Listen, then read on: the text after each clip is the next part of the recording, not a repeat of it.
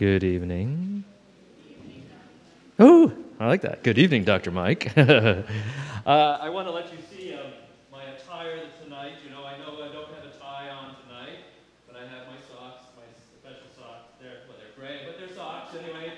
And uh, a friend of mine recently, I was dressed like this and put a, friend, a, a picture on Facebook, and somebody wrote and said, Really, Mike? Really? Socks? You know, like, you know, they're, you know, I, I, you know, I think it's not all that stylish, but I'm, I want to tell you, I'm bringing Soxy back. if you don't know what that means, you know, oh well. Bringing Soxy back for all of you. Okay. Um, Deus EBS. Lots of things to think about. Oh, Jay's going to give me a clicker here in a second, but uh, yeah, yeah, yeah. He's. What did I want to say? Oh, uh, Taizé. You know, I was first, all those things that I learned from camp. That Taizé song we just sang, I learned about Taizé from camp. That was uh, really pretty special. Um, oh, first of all, I want to say thank you all for being here in, the, uh, in creating this wonderful feeling of warmth. Uh, I appreciate that warmth and that you're you know, willing to uh, be with all of us together in the, in the heat of the evening. Um, hmm. So thank you. Taizé. Taizé at camp. What it was a wonderful experience. I probably my second year at camp. I think Barbara Thomas was leading rhythms. And at some point, she had us all, this was in the redwoods in this big field, and, and she had us kind of all, towards the end of rhythms, all lie down in the, in the field and she was playing that Taizé song, not this one, but uh, Veni Sanctus Spiritus, which means "Come, Holy Spirit, come, Holy Spirit." Let's sing a little bit if you know it. You can just kind of you start off on one low note, Veni Sancte Spiritus. Veni Sancte Spiritus, and then you go up. Uh, you go up. Uh, well, you go. Veni Sancte Spiritus. There you go. Veni Sancte Spiritus. And then you add the third, Veni Spiritus Spiritus. Veni Sancte Spiritus. Veni Sancte Spiritus. Veni, Veni Sancte Spiritus. Veni Sancte Spiritus. Veni Sancte Spiritus. Veni Sancte Spiritus. One more time. Veni Sancte Spiritus. And that was playing over loudspeakers and all there on the side of the hill. And for the first time in my life, I actually, I, I you know, imagined or I felt the, the entire pulse of the world with that song. It was like I could feel the pulse of the world going through that song. And it was quite a profound experience. And I felt really lucky many years, many years later to go to Taizé in France. Um, like 5,000 people a week go through this monastery. You know, and it's, it's a big youth movement in, in Europe, and lots of young people there. And um, the week I was there was the hottest week on record in France, and so it was kind of it was much like this. It was very think of five thousand sweaty people, sweaty Europeans, um, uh, people from all over the world. But what was great about it is that I get to meet people from all over the world, um, and their common language was music. You know, they couldn't sing, you know, we could often couldn't speak to each other, but we could sing together. And one, you always get a job at Taizé, you know, during the week. So my job was dishwasher so I would, I would get together, and there was a bunch of Polish and Italian ladies and I, all in there washing dishes. And we didn't, couldn't say anything to each other except, except for sing the songs. And so we just sang all the Taizé songs we knew. And then I remember on Friday, you know, I didn't know the traditions there. But I'm get there on Friday and I'm just kind of singing, you know, Laudate Dominum, Laudate. Do-. And the women are like, oh, shh, shh, shh, shh, I'm like, it's Friday, we don't sing, you know. I'm like, oh, it's the day Jesus died. And you're like, oh, okay. It's very solemn. Anyway, little Taizé stories. Anytime I want, right? Okay, okay. Let's see what we got. Ah, that's turkey. well, it's not a turkey, but it is in Turkey, right? uh, just thinking of doorways and all the images that have been meaningful to me throughout my life. And um, this one was uh, just a sense of this was actually at a, taken at a mental hospital from the first century. Think about that a mental hospital from the first century. In this part of Turkey, a lot of people with mental illnesses were sent here uh, for recuperation, and there were special uh, mineral found, uh, springs there that had uh, mineral salts that made people happy. So that was one of the things they did there. And it was a center of healing. And they, they tell the story of when all the people would arrive, the new batch of people arrive, they would parade them through the street as they were going, walking up to the mental hospital. They would parade them through the streets, and all the people would stand around and clap and applaud and cheer them as they're coming in. And it was all part of their, uh, their restoration. And in the middle of the mental hospital was a theater. I don't have that picture, but there's a theater right in the middle of this, and was, everybody's like, well, what's, what's a theater doing in the middle of this, you know, kind of spa, mental health, you know, mental health place? And they said, drama is, was important to the ancient Greeks. It was very important for their healing. The telling of stories, especially as Diana said this morning, redemptive stories, uh, were very important. And so they saw, as people, they, as people watched others resolving conflict and resolving things on stage, the catharsis and the uh, angst and all that stuff, as they, as they watched people go through that, they were able to resolve that in their own lives. So I just thought that was very interesting, and I got to take the picture of this, of this um, doorway there. So, all right A couple of things I realized as soon as I sat down the other day from talking. Um, I think, oh, I was going to weave it all together in a beautiful way. Oh, I'll get to do it later. Okay. So those of you here, for, those of you who are here for the first time, welcome. I, I spoke about um, the Apostle Paul had these amazing spiritual experiences where he went all the way up to heaven. What's our sound effect? right, all right, all the way up to heaven comes back down. He says, Well, I saw things there and heard things that are so amazing, yet I can't really tell you. And it was so amazing, and yet I find myself back in this limited body, and I find myself having to live this life. And he said, finally, he prayed to God, and God said, You know, my grace is sufficient for you. And there's a, I wanted to play with that phrase just a little bit to kind of tie all that together. I said, I could tell you fantastical stories, and you might walk away and go, hmm, well, that's interesting. Um, but then say, well, what does it mean for our life here and now, and the, being the, you know, the, to be the mystic or the practical mystic? But for me, I like to tie together that word grace in Greek is charis, charis, and it's the root of the word charisma, which means gift. So the word charis means grace, the word charisma means gift, and the word chara in Greek means joy. So when we're told to rejoice in all things, we're told to, to experience that grace in such a way as that it produces gratitude. The Latin, that's Greek, the Latin words grace and gratitude come from the same root, gratia. And uh, they mean the same thing. There's grace. At the heart of grace is gratitude. what's the Spanish word for thank you? Gracias, you know. So all of those words are all connected. So what I wanted to say was at the end of the day, great spiritual experiences, woo, yay! Um, but also to say, as I'm living my daily life, and each thing is to be able to be grateful. And um, so I have a little song that I wrote. It goes like this. Uh, maybe Dana could play it. Where is he? Ooh. I'll, I'll start singing. He'll find a key. Uh, gratitude, gratitude. All I feel is gratitude. You pick a key. Where? Oh, he's got the. He's got the music actually. What do we got, Dana? kind of mellow, you know. Mr. Rogers, you know. Dude. Gratitude, gratitude. All I feel is gratitude. All I feel is gratitude.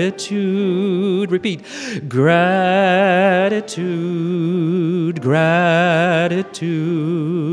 All I feel is gratitude. I am grateful every day for my life in every way. Let's do that again. I am grateful every day for my life in every way. I am grateful every day for my life in every way. Gratitude, gratitude, gratitude, gratitude. All I feel is gratitude. So we change the word each time. The first, but did I say feel the first time? Feel, all I feel is gratitude. And then maybe say, all I know is gratitude. Sing it with me. Gratitude, gratitude. All I know is gratitude, gratitude, gratitude. All I know is gratitude. I am grateful every day. I am grateful every day for my life in every way. Gratitude, gratitude. All I know is gratitude.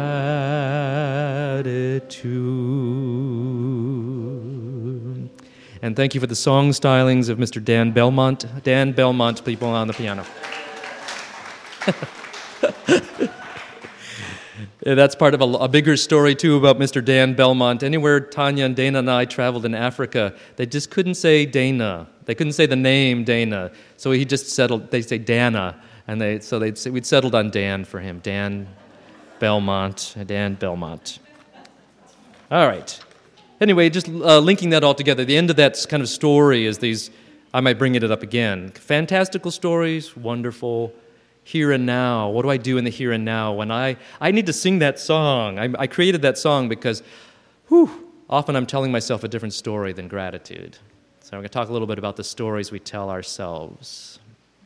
Ah, oh, oh my. Um, I'm going to read you a little scripture story. And I know somebody gave me a magnifying glass, but that's, that's I'll, I'll, I can see it. I can see it. All right. Now, this story is a strange one. It comes from the book of Genesis. The Lord appeared to Abraham by the oaks of Mamre. He sat at the entrance of his tent in the heat of the day. Whew, don't we know it, huh? Right? Uh, he sat by his tent in the heat of the day. He looked up and he saw three strangers standing near him. When he saw them, he ran from the tent entrance to meet them and bowed down to the ground. He said, My Lord, if I find favor with you, do not pass by your servant. Let a little water be brought, and wash your feet, and rest yourselves under the tree. Let me bring a little bread, and you, that you may refresh yourselves. And after that you may pass on, since you have come to your servant. So they said, Do as you have said. And Abraham hastened into the tent to Sarah and said, Quick, make ready three loaves of, of flour, and knead it, and make cakes.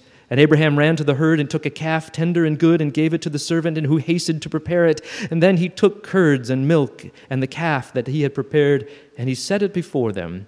And he stood by them under the tree while they ate. And then it goes on to say that the three strangers then said to Abraham, You're going to have a child. And, and Sarah's listening at the, at the tent, and what does she do? She laughs. I'm like 90. What are you talking about? I'm going to have a child?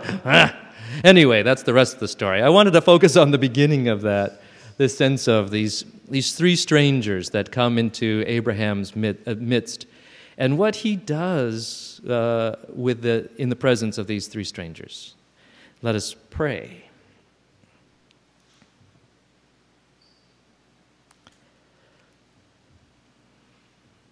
holy, great and holy mystery, three in one, come to us. Embody for us faith, hope, and love. And in the mystery of that encounter, reveal who you are to us and who we are to you and to one another. Come, Holy Spirit, veni sancte spiritus, for wherever true charity and love abide, there is God. Amen. Hmm. So I'm going to weave some things together, weave a few things together, like I always do. Ah, what does it say up there? I'll, I'll, get back to that. Okay, so let's, um, let's bring that to. So, the telling of a story, of a fantastical story, and if you weren't here the other night, I, I, told a story of where I heard otherworldly music that had no source. And I, there was somebody else. Well, the good thing was that there was somebody else with me. I mean, a, a, live human being in this dimension, you know, was here with me. And she could confirm to me that this happened, with me, that this happened. It doesn't mean to this day did I still go, did this really happen? Did we really hear this? What does it mean? I don't know. But I took that experience, and I'm not unreflective about this strangeness. And I actually wrote my seminary um, application letter. I wrote the all about that story in that thing. They still let me into Princeton, uh, which is a very rational place. It's a, Princeton has a very rational approach to God. They, um, from their Calvinist heritage, they don't believe that, they don't study uh, theology and the arts at all. They're very leery and wary of the arts. So they, anyway, it's just something that was, I let you know that some guy coming in saying he heard music from some source that I was sure that they, you know, that would be strange for them. They let me in anyway, and but later on, I was doing doctoral work, and I wrote uh, on this experience in a course on theological anthropology, and the paper I wrote was called "The Transformation of Mythic Consciousness." oh, and yeah, big words. Yeah, seminary, you get to use lots of big words. And I'm going to unfold what that means to me, you know, as we go along here. But this is a classic uh, image from the Middle Ages, though, of that mystic who kind of lives in this physical realm, but kind of gets a glimpse of the other side from time to time. And what do you do with that? Um, what do I do with that? So, I don't remember what that paper was really about. It explored Aristotelian, you know, that's Aristotle, categories, Aristotelian categories and the, and the experience of, you know, the mystic experience or something. And in the midst of it, what do you do with all that? So that's big fancy stuff. It was 25 years ago, I forget. But I remember the title, and it weaves together for tonight. Ah, okay. So hold on to that thought for a little bit. I want to focus on a, one word for a moment here, and that's the Greek word poesis. So you see it up there. I'm a very visual person, so that's why I put this here. You can see the words. In the, in the book of Genesis, uh, there it is, as if that's it. Uh, the book of Genesis, it begins with In the beginning, God created the heavens and the earth. That's in the Hebrew, uh, Bereshit, Elohim, I don't know, Elohim, bara, Hashemayim, Vahiretz. Okay, there you go. In the, though the Hebrew Bible was translated into Greek 300 years before Jesus came along because most people who had originally been speaking Hebrew weren't anymore. Greek had become a very common language, so the Bible was translated into Greek. So in that same first sentence, it says in Greek, I won't tell you, but it says, it says, and God, and the Greek word is epoiesin, that word right there. God epoiesin the heavens and the earth. And we would translate that word today, he, he did or he made. He made it. What I love, though, about that word, it's so much richer than the flatness of God made the heavens and the earth, you know. Um, because what this word is, it's the heart of the word poetry. All right? It's to do something in such a way as to shape, to fashion, to create, to give it life. And that's what that's a heart of poetry is that words we you know words aren't flat things necessarily. They can be things that create and they make life. So i got myself in trouble once at teaching. I teach a lot of different classes. Oh i'll tell you here so i'm stepping away for a second.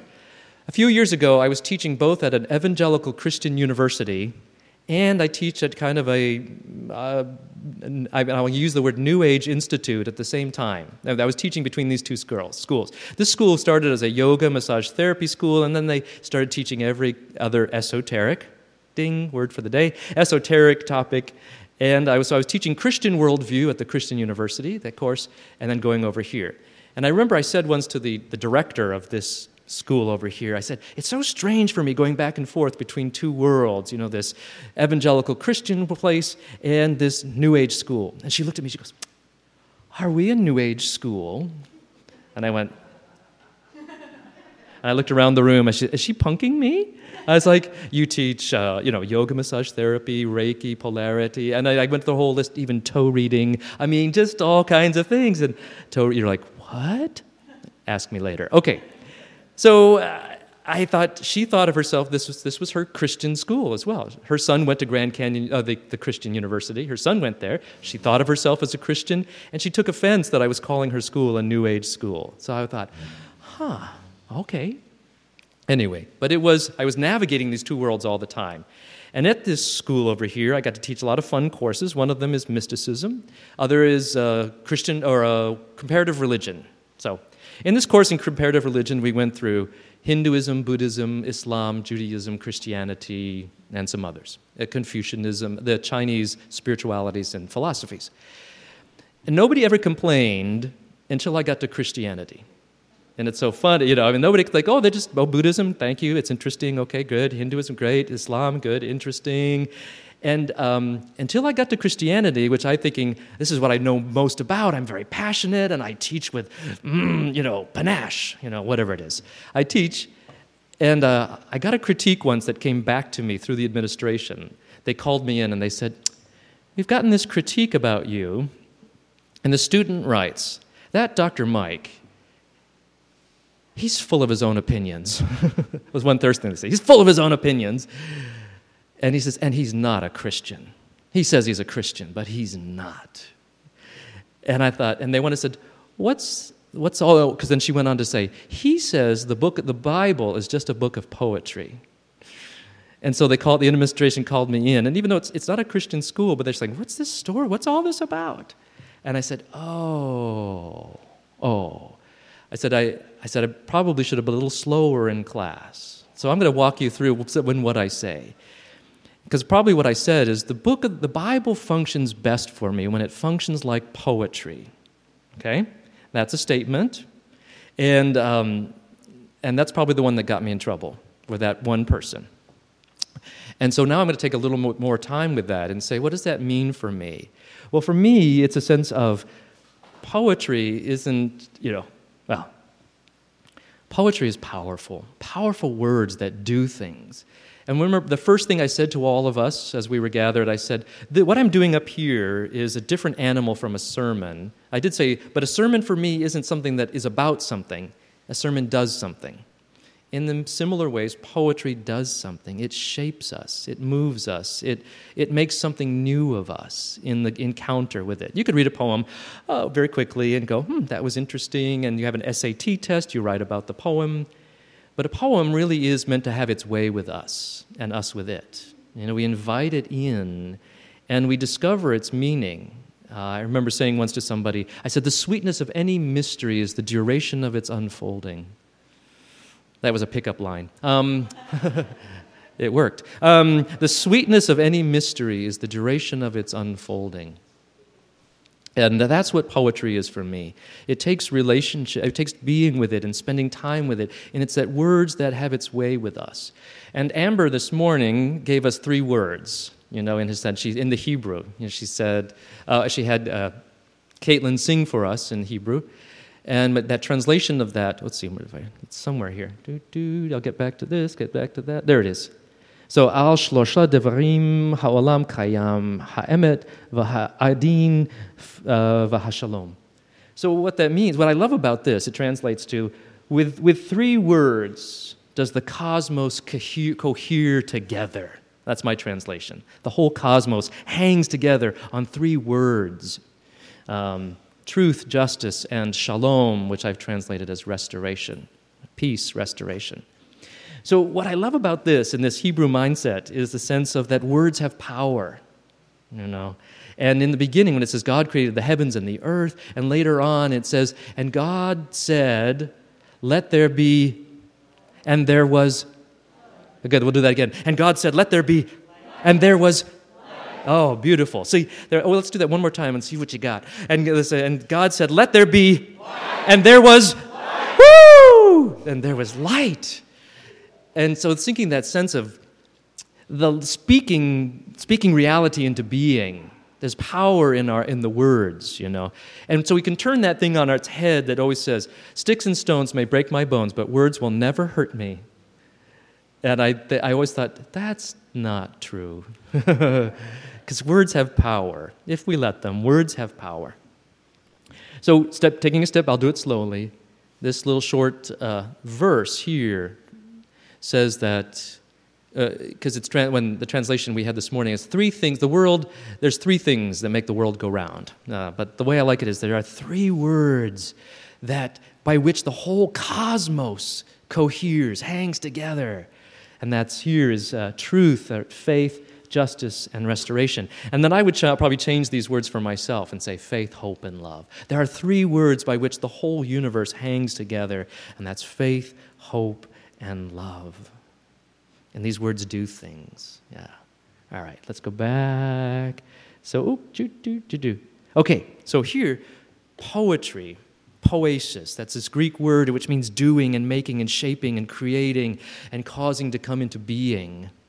So, the heart of poetry is that verb saying, I'm doing something with words to create reality. And so I from that, thinking about God creating light with words, speaking light into being, I then started for myself referring to God as the, as the starlight poet. Because God creates with words the starlight and moves the stars in their spheres. it's a very poetic phrase, all right, idea. But just that sense of, because um, we're moving into talking about imagination tonight as well, is one thing. And the power of our imagination and the power of our words um, so I, I get myself in trouble if I too quickly say, the book of the, the Bible functions best for me when it functions like poetry. I like the poetic. There are certain aspects of the Bible that are written like poetry the Psalms, the book of Revelation. I got myself in trouble for saying that once too. The book of Revelation is, po- is like poetry, it's a very poetic book, um, but it does things with words, and as do the Psalms. And throughout Scripture, there are places that function not like poetry because it's poetic, but because it does things with words. Uh, for as many of you as were baptized into Christ, uh, there, you have put on Christ as your clothing. There is no longer Jew or Greek, slave or free, male and female, for all of us are one. Doing something with words, the power of that. God, the great starlight poet. All right, we did that.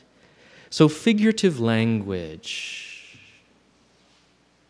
words gesture beyond themselves. Our human words are too small to contain the reality they express. And so, figurative words are those which gesture beyond themselves to a bigger reality.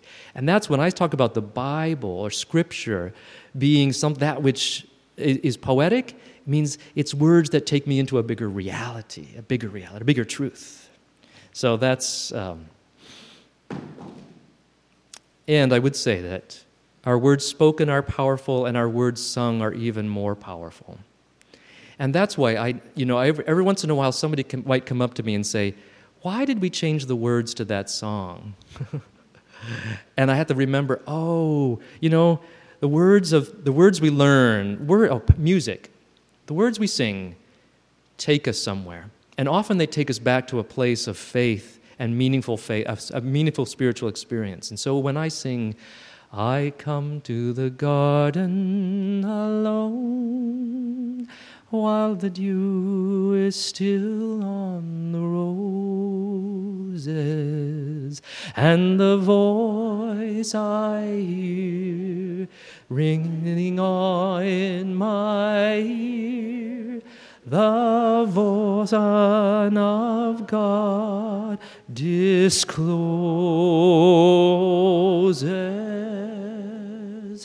and He walks with me, and He talks with me, and He tells me I am His own, and the joy we share as we tarry there. None other has ever known.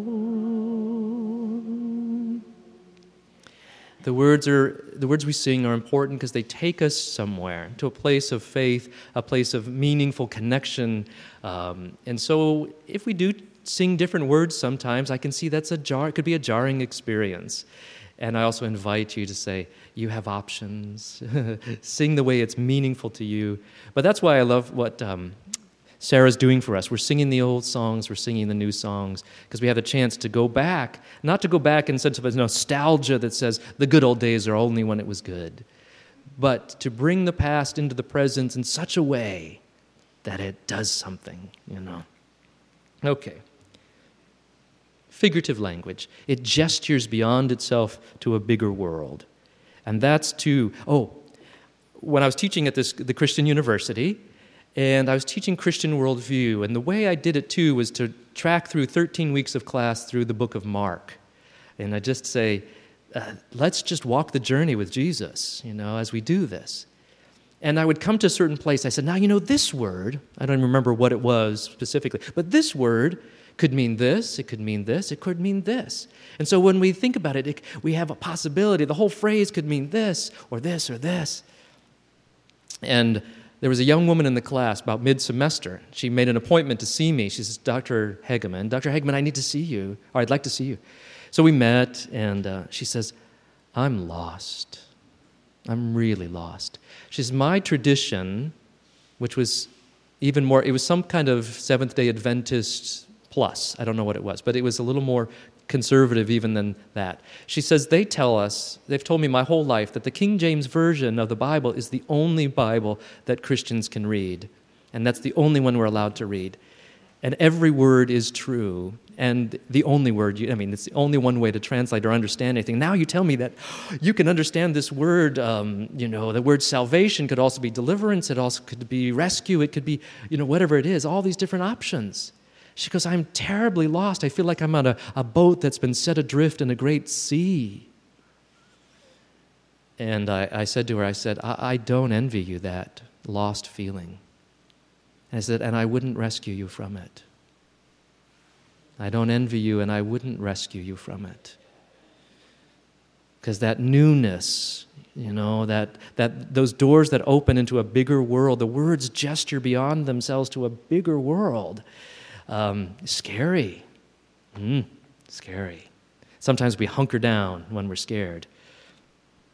And we look, we return to a place of faith that allows us to venture out step by step. In the water, straight out a little bit deeper. Yeah. I'm going to break into song constantly. I don't, that's what I do. Okay. Oh, I, I, I, tell you this, like every time I get ready to preach and people know I'm preaching on Sunday morning, they're like, Are you going to sing? Are you going to sing on Sunday morning? Are you going to sing? I'm Like, Maybe. I'm not going to tell you. this last time I preached, um, the song was, I said, everybody says, You'll know it. Join in when you're ready.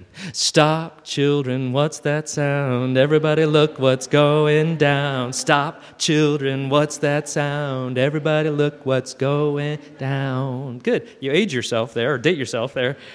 That, was, that, was, that song is from the year I was born. So you can imagine a congregation of 500, 600 Presbyterian frozen chosen singing, Stop, children, what's that sound? Everybody look what's going down. They like to cut loose a little bit, all right. Okay, I don't know what I'm talking about. Okay. So many things. Oh, so I get myself in, well, some lovely trouble sometimes teaching. And um, it, but it gives me a chance to revisit something and be more, a little more respectful or careful with the words I say. So when I talk about the Bible function, functioning poetically, for me that's a, that's a big deal. That's a wonderful thing. Because it's words that I allow to do have their way with me. You know, so read the song of. If you ever want to have Scripture have its way with you, read the Song of Solomon. and that's that's some racy stuff in there. You know. So though, though you, thanks for reading it. You know, good. All right you know, but the, the, parts we take out are I am my beloved's and he is mine, his banner over me is love. There, are other parts are like, your nose is like the tower of Lebanon. and your bosom is like two leaping deers. okay, so It's all in there. Let Scripture have its way with you. Okay, I have no idea what I'm doing, so let's just go on. Uh, okay, one of the things, this phrase that I picked up, I'll, oops, I picked up, um, it's don't just don't get distracted by the man behind the curtain. Um, one of the things I picked up in my studies, you know, was a, a discussion about who are we as human beings.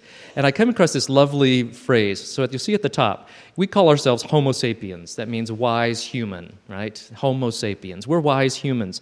But this one author said, you know what we really are is we're Homo narrans. And you can see the word narrate in there. I may have misspelled it, but homo narrating be we're narrating beings or we're storytelling beings. And so how is it that we live? We live through the stories we tell. And that's how we make meaning all the time. We're constantly telling stories. Somebody says, Tanya, how was your day today? I see you're at the end of the day. Pretty good, thanks, Mike. Okay, she's now encapsulated uh, 18, uh, 16 hours into pretty good, thanks, Mike. Or she might go into a whole litany of, well, you know, before it rained, I was feeling pretty good. And all of a sudden, the rain came down, and I was like, wow. And I was coming in my head like, yeah. Okay, so anyway, she's like, oh, the rain. I mean, she might tell me then all the things. She's weaving her day together. And as I listen, as Diana talked about today, or yesterday, listening, is that I can hear what's meaningful to Tanya in the way she tells her stories, or Diana, uh, Diana, Diane, uh, Susan, um, Kirsten, Kirsten, uh, Andrews. Anyway, all of us, we are always telling stories.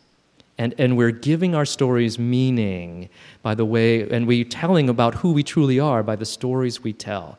And so we're narrating beings. And so I want to encourage me and you to be, care- to be aware, to notice the stories we tell. Because I tell a lot of stories that, that are pretty negative to myself and about other people. And um, uh, I have this relationship with a counselor that I've known for 40 years now. Her name is Hope Farr. And I first met her when I was a 13 year old. Sometime in my late teens, I went to see her just for a session to say, I don't know who I am. I don't know what I'm supposed to be in this world and do. And she just says, Well, why don't you just get quiet and listen and ask? okay. And it came to me, I, I, was grateful that it came to me so young, and it said, Who am I? And, the, and what I heard was, You are a bridge builder between people and peoples and just like that, you are a bridge builder between people and peoples. Go do with that what you want. I didn't hear that part, but that's what I've done. And to say, oh, um, to be. And I noticed that many of my stories tear down bridges more than they build bridges. So I'm working on that. But one of the things that Hope says, she says lots of good, pithy things. And she'll say to us, when you go on with your stories, you come in telling your stories of your woundedness and your hurts and your anger and your frustration, and she'll say, I'll listen to your stories once. I'll listen to your stories once. Then you get to decide what to do after that. You know, if the more if the more you want to just tell your stories, you're just looking for an ally. You're looking for somebody to commiserate with you, commiserate, just to join you in your misery. That's what we can hear that word that way. Somebody you want somebody to commiserate with you, just wanting somebody to join you in your misery. Maybe not to empathize, which is to feel along with. You know, com- anyway. So, so my stories, and I, what I realize and throughout my life is that I, one of the practices I do right now, is that I hold a lot of tension in my body, and I've done it all my life and instead of, I mean, Hope reminds me, she goes, Well, instead of getting so frustrated, you're just like, Oh, why don't I change? Why, why, why? She says, Why won't get you there? Why won't bring you into change? She just say, How, What can you do to change? And she offered me this a sense of, Oh, and, and what I discovered is like, when I, she says, Just notice that you're holding that tension and breathe. breathe out. Breathe in and notice. Just notice. Don't hold on to the story. Oh, I'm so tense all the time. And what I noticed in breathing through that is that I'm, I said, oh, I'm telling myself an old story. That's what I'm doing. Some old, old stories that I've got to be on guard all the time because someone's out to get me. I got to be on guard because somebody is going to insult, wound, hurt, you know, all those things. I'm like clenched up. And then I just said, I could just say to myself, and I noticed that, breathe through it, and say, oh, how creative am I? I'm pretty darn creative. I know that. instead of using my energy to tell myself an old story, I use my creativity to tell myself a new story. What's my new story? Oh, well, gratitude, gratitude. All I know is gratitude. I am grateful every day for my life in every way. Something like that. So I have to tell myself a new story. And that's my taking responsibility for my life, saying, I got to tell myself a new story. And then when I'm hearing people tell their stories, I have, I have a lot of work colleagues who like to vilify the senior minister in our church. Everybody likes to do it. They have so much fun doing it too, because they do it often. And they try to tell these stories. Oh, I can't believe he did this or this. I'm so mad. And what I've come to do is going, as I'm listening to them and their stories, and I say, Is there something in this that I can do to change, help you change the situation? They're like, No, I just want to be mad. I'm like, Okay, as long as we're clear about that. But I also I tell all those kinds of stories too. I'm I'm always I'm telling stories. And I realize, am I just telling stories to, to rehearse my woundedness, my victimhood? Or am I telling stories that build bridges? So that's my challenge, as I'm, I'm doing this with you too. I'm trying to discover ways of telling my stories that build bridges. And Diana helped us by saying, uh, she used the word listening and kind of active listening, not only with our ears, but our whole being, our whole bodies listening. Ah, okay. So we'll come back to that. I mean, but just to sit with that, that taking responsibilities for the stories we tell. And I will oh, tell this story or not. Hmm. And I recognize that anytime I tell a story that includes somebody else, that story is really not about that other person. It's about me. Everything that I say is my perception of who that person is, and I'm revealing more about myself than the other person. So earlier this week, actually the first day, uh, I arrived and saw somebody who's not part of this, our, our gathering, and said, Hi, do you remember me? And she looked at me and she said, Oh, oh, you're part of that JFO thing. She said, You're part of that non Christian pagan occult thing. Non Christian pagan occult thing. I'm so sad this is happening. And she ran away. And I was like, Whew that's quite a story. And for the first time in my life, I had to tell you, that was my number one fear somebody would say to me, something like that, coming here. Somebody's going to accuse me of some, I told you at the beginning, too Christian for some, not enough Christian for others, and that somebody was going to confront me in such a way. And uh, I found myself, though, I just, I, I said to this person, oh, she came back and apologized, but then reiterated everything she said. And, um, and I said, I hear you're struggling with that. I'm listening to your story, and I hear you're struggling with that. And that's I found all I needed to say. Because I wanted to say, I'm not going to live into your story, and your story's not about me. I, your story's bigger. And I was able, for the first time really in my life, instead of being afraid of that, was just saying, wow, what a divine appointment that was, you know? Somebody came up and just let loose and I was able to say, and actually with Diana's help, the two of us were there to experience that. And we went and we said, let's go pray about that. And I got her permission to share that she was part of that story. And we went and we prayed, and we went back to that moment, and we saw ourselves just standing there in light and love, and uh, with angels around us, everything that's meaningful to us about being in love, and said, that's all we needed to do. So oh, that was interesting. And to let it go and to love that other person and her role in playing out our divine appointment. So I'm, I'm learning how to hear other people's stories and not take them on, but to respond in compassion as well, instead of just going, mm, talk to the hand, you know, which is probably something we need to do sometime. But sometimes is to respond only to in love and not to move into the drama of it. you know, say, okay, wow. Anyway, to be more creative with the stories that I tell myself and tell others. So I want to read you a little bit from Mr. Glenn Clark um, about creative love, creative faith, and creative peace. So, what I and I want to say I did talk a little bit about holding up Glenn Clark as a as a as an as a model of faith, a model of an inspiration. And I want to say that you know we treat Glenn Clark, at least I do, differently from perhaps somebody who might, from Christian Science, might hold up eh, Mary Baker Eddy. Now, let me tell you my experience of that.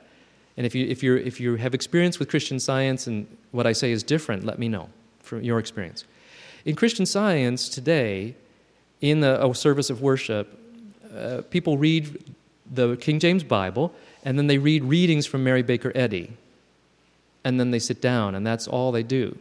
There's no modern interpretation of, of that event. No, just reading the scripture, reading Mary Baker Eddy's writings, sit down, maybe you meditate on that, some, spend some time. But for a, somebody who has a PhD in preaching, oh, put that aside. For me, a message needs to come into the here and now, you know, and interpret. So my experience of if I hold up um, Glenn Clark and read from him, it's not to say that it's to hear him anew and afresh and say, inspire us to to do likewise. Think big thoughts. Dream large, my soul, dream large. God thinks great thoughts through thee. If thou canst dream true brotherhood, mankind shall yet be free. Okay, here we go. A little Glenn Clark, just to hold him up as a way of inspiring us. Creative love. The most powerful of all invisible elements of consciousness is love. The person who lets love flood out from him or her in all directions, encompassing all persons and all things, both finite and infinite, is doing more to make himself impervious to illness or accident than anything else he could possibly do. So, this is from How to Find Health Through Prayer. So he says again the most powerful of all invisible elements of consciousness is love. The person who lets love flood out from her and, or him in all directions, encompassing all persons and all things, both finite and infinite, is doing more to make himself or herself impervious to illness or accident than anything else one could do. The patient on the bed of pain who can release love in all of this all encompassing way can be cured. For God is love, and he that dwelleth in love dwelleth in God, and God in him. But this matter of sending out love everywhere sounds as easy as pushing a button or turning on a switch, when as a matter of fact, it is a colossal an achievement as anything you have ever done. So, I both want to hold that up as saying, yeah, it's big, and it should be like, and it could be like breath for us, sending out love. And I do, after reading that passage, I, I, first thing I said in one of my talks was, we spoke, I focus on healing and love and healing and healing and healing and all the ways we can learn to heal and grow. And yet, all people pass from this physical frame. We all die. we all die. And Glenn Clark himself, you know, a man of healing prayer.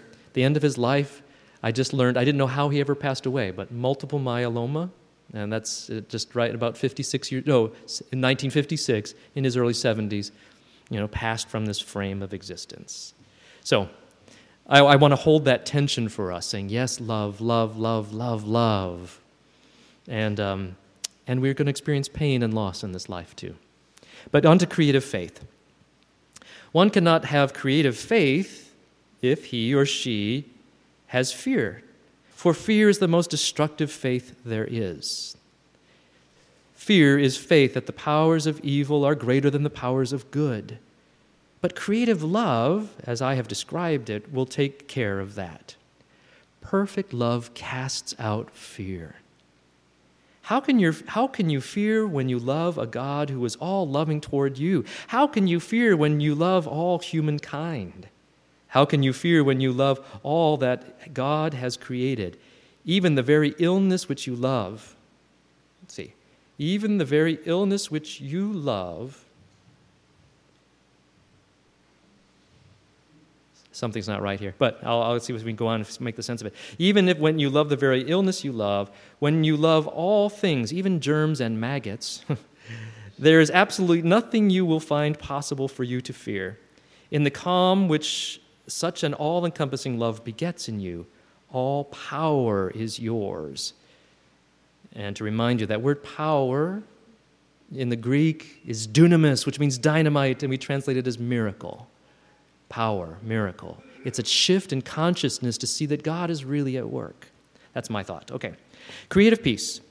Out of the union of creative love and creative faith is born creative peace, the greatest miracle producing power known to humanity. For peace, not the peace which the world giveth, but that peace which passes all understanding, clears the channel and makes the way straight for the power of God to manifest in its completest forms. Our cargoes, says one writer, only come to us over calm seas. Now, anyway, together, creative love, creative faith, creative peace. Uh, that was from How to Find Health Through Prayer. And weaving those together, I think, is a sense of the creativity you know, make our thoughts, our stories poetic, words that create and create bridges, uh, meaningful, meaningful bridges. Okay. What else we got? Ah. Ah. So you're getting several Greek words tonight. The, the word mythos in Greek. Oh. Mm-hmm. Mm-hmm. I have my, my dingbat in the front. I mean, my dinger in the front. Sorry, that's from our prayer group. Tanya always does the dinging for us when the time's up. Well, let's end with something. I had no idea what time it was. Okay, um, just end with this. When I talked about the transformation of mythic consciousness, big phrases, what I really mean is change the stories you're telling. Let's change the, uh, the myth. And myth in Greek just means plot line. And Aristotle wrote a book about how you chart the plot line. You know, the, the uh, exhibition and the rising uh, uh, tension and the, the climactic moment and the denouement. I mean, he uses other words, but he talks about all this stuff about how you analyze story and all that stuff. Mythos. And what I would say is we can change the story in the moment. My old story of being hurt and wounded and all that stuff, whew, it doesn't serve me anymore. And so, the creative story I want to be telling myself, the new, new story, is that uh, love is possible here and now. Change my thoughts, but also change my feelings, change my story. Change the story so that it builds bridges and does new things. So, I'm going to end it with one more song, and then we'll do that prayer thing. Um, this one is for me to bring all that together. This, another story that I tell myself is I have to call to remembrance who I really am. So here's this story, and I weave, how I weave some things together. I call to remembrance each day that I'm living. I call to remembrance just who I am. I'm body, mind, and spirit, a holy three in one. I'm living, loving, learning, and I have just begun to see my sacred purpose for for each and every day. I call to remembrance to live this holy way. I'll do it for you one more time, and we've sung it before with some of you, but we may put it in the song list sometime. But just to hear that, again, call to remembrance a holy story. I call to remembrance each day that I'm living. I call to remembrance just who I am. I'm body, mind, and spirit. I'm body, mind, and spirit. Holy three in one. A holy three and one. I'm living, loving, learning. I'm living, loving, learning. And I have just begun to see my sacred purpose for each and every I call to remembrance to live this holy way. This will be continued Thursday morning. Tomorrow morning we have Kirsten. So, all right, and then fun stunt night tomorrow night. Thank you all. Thank you, Jay.